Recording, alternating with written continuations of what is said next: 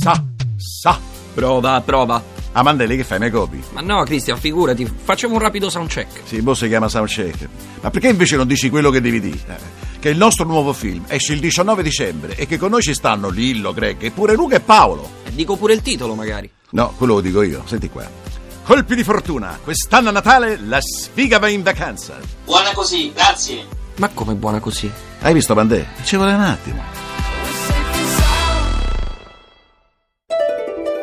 L'economia prima di tutto, a cura di Roberto Pippan.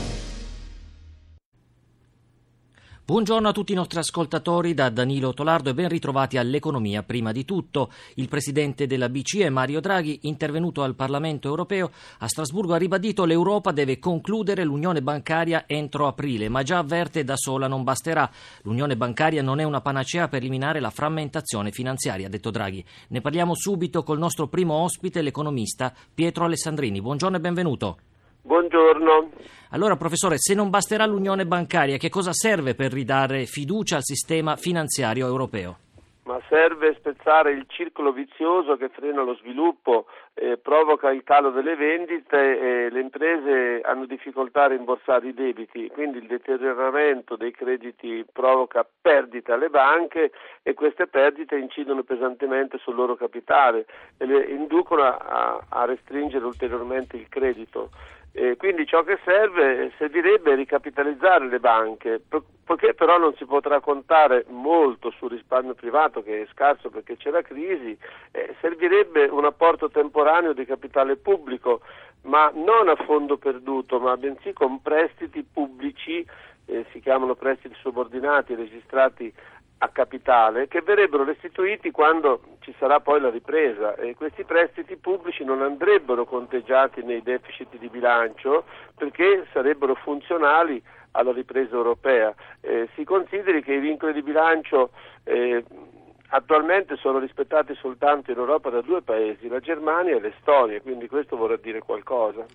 Intanto Standard Poor's ha appena confermato il rating dell'Italia anche se l'outlook resta negativo. Ha però limato le proprie stime di crescita per l'anno prossimo a mm, più 0,4% dallo 0,5% precedente, mentre il governo stimava un più 1%. Il ministro Saccomani però ha ribadito il paese è arrivato al punto di svolta. Professore, possiamo essere fiduciosi anche se l'occupazione continua a non crescere?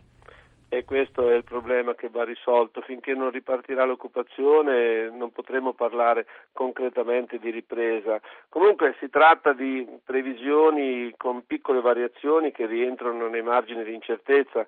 Ciò che conta è che lo sviluppo riparte in Europa, così come è avvenuto negli Stati Uniti, che ora viaggia a ritmi del 3,8% del PIL, mentre per l'Europa si parla di cifre molto più basse. Quindi l'Europa e l'Italia potranno anche contare sul traino delle esportazioni, ma a patto, ma a patto che l'euro smetta di rivalutarsi nei confronti del dollaro. Ringrazio il professor Pietro Alessandrini, buona giornata. Grazie, arrivederci. In questi giorni si discute di etichettatura e di limitazioni sulle vendite dei prodotti alimentari italiani in Inghilterra. Si rischia che quasi un terzo delle merci italiane non possano più essere vendute nel Regno Unito. Collegato con noi il presidente di Confagricoltura Mario Guidi. Buongiorno e benvenuto. Buongiorno, buongiorno. Allora, Presidente, voi come ritenete si possa difendere il Made in Italy nel settore agroalimentare da iniziative come quelle portate avanti in Inghilterra? Beh, paradossalmente cambiando la nostra strategia, quindi dismettendo una strategia meramente ed unicamente difensiva e adottando invece una strategia che eh, basi sulla promozione dei nostri prodotti e sulla conoscenza il miglior eh, sistema di tutela.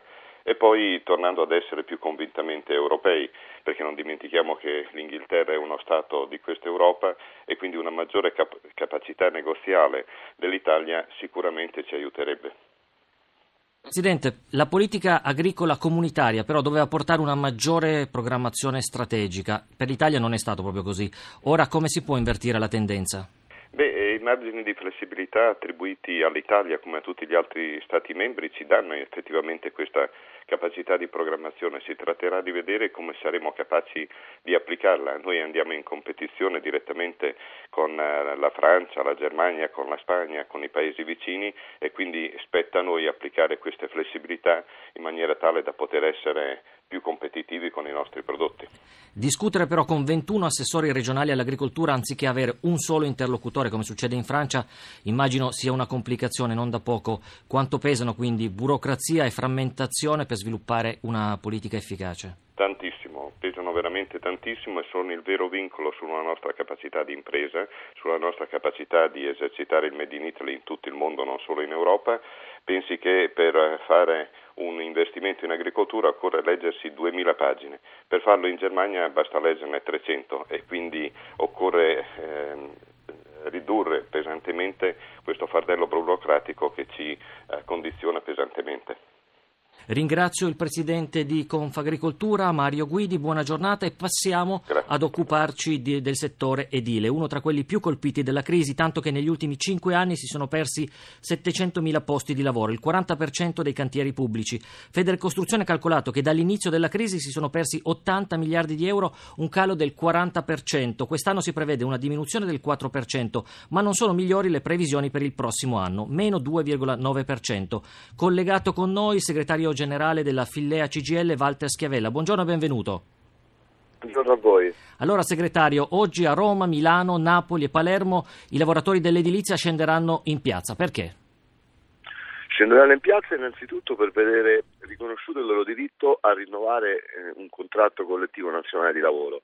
Si dirà ma c'è la crisi, si chiede il contratto. Ebbene sì, avere un contratto significa avere delle regole e avere delle regole significa avere una strategia per fronteggiare una crisi che se è così grave lo è per motivi congiunturali, per motivi strutturali, ma anche perché eh, le strategie messe in atto per affrontarla sono state sbagliate e questo errore ha due responsabili, go- i governi che si sono succeduti, che non hanno investito in piccoli cantieri e in opere prioritarie, piccoli cantieri per la messa in sicurezza del territorio e per la riqualificazione urbana, e le imprese che hanno pensato di competere in un mercato sempre più ristretto e selvaggio, inseguendo chi non rispetta le regole. E così ci propongono un rinnovo contrattuale dove per assurdo sarebbero i lavoratori a dover restituire loro soldi. Ci propongono un rinnovo contrattuale dove in un settore così destrutturato come l'edilizia si propone di raddoppiare le flessibilità. Per questo siamo in piazza oggi. Ringrazio il segretario generale della Fillea CGL, Walter Schiavella. Buona giornata.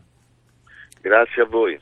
La nostra rubrica economica termina qui. Ringraziamo Francesca Librandi per l'assistenza al programma. Linea di nuovo a prima di tutto una buona giornata ai nostri ascoltatori da Danilo Tolardo. Grazie Danilo, grazie per